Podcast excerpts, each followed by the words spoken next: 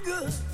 Il est l'heure de feuilleter le journal des bonnes nouvelles et cette semaine c'est le retour du froid et pour certains et certaines d'entre vous c'est peut-être une mauvaise nouvelle mais je vais vous expliquer pourquoi en réalité c'est une très bonne nouvelle pour notre santé.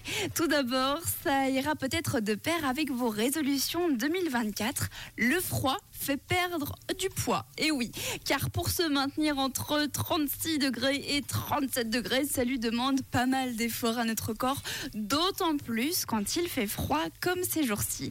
Il va donc puiser dans ses réserves d'énergie et notamment dans la graisse dite brune, il va, qui va lui donner un coup de fouet quand il piochera dedans. Et pour éviter d'en manquer de cette graisse brune, il va transformer une plus grande partie de graisse blanche qui, elle, favorise la prise de poids en graisse brune, source d'énergie. Donc fini les bains chauds, place aux bains glacés, où vous pouvez tout simplement sortir en maillot de bain sur votre balcon.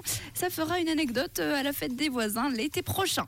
Le froid favorise également le sommeil, car au moment de dormir, notre corps se met en veille et sa température va baisser légèrement. Idéalement, pour favoriser le sommeil, la température de la chambre devrait se situer entre 15 et 19 degrés. C'est pour ça qu'on a tellement de mal à s'endormir en été quand il fait trop chaud. Donc ce soir, on aère un bon coup avant d'aller dodo, voire même vous pouvez dormir la fenêtre ouverte.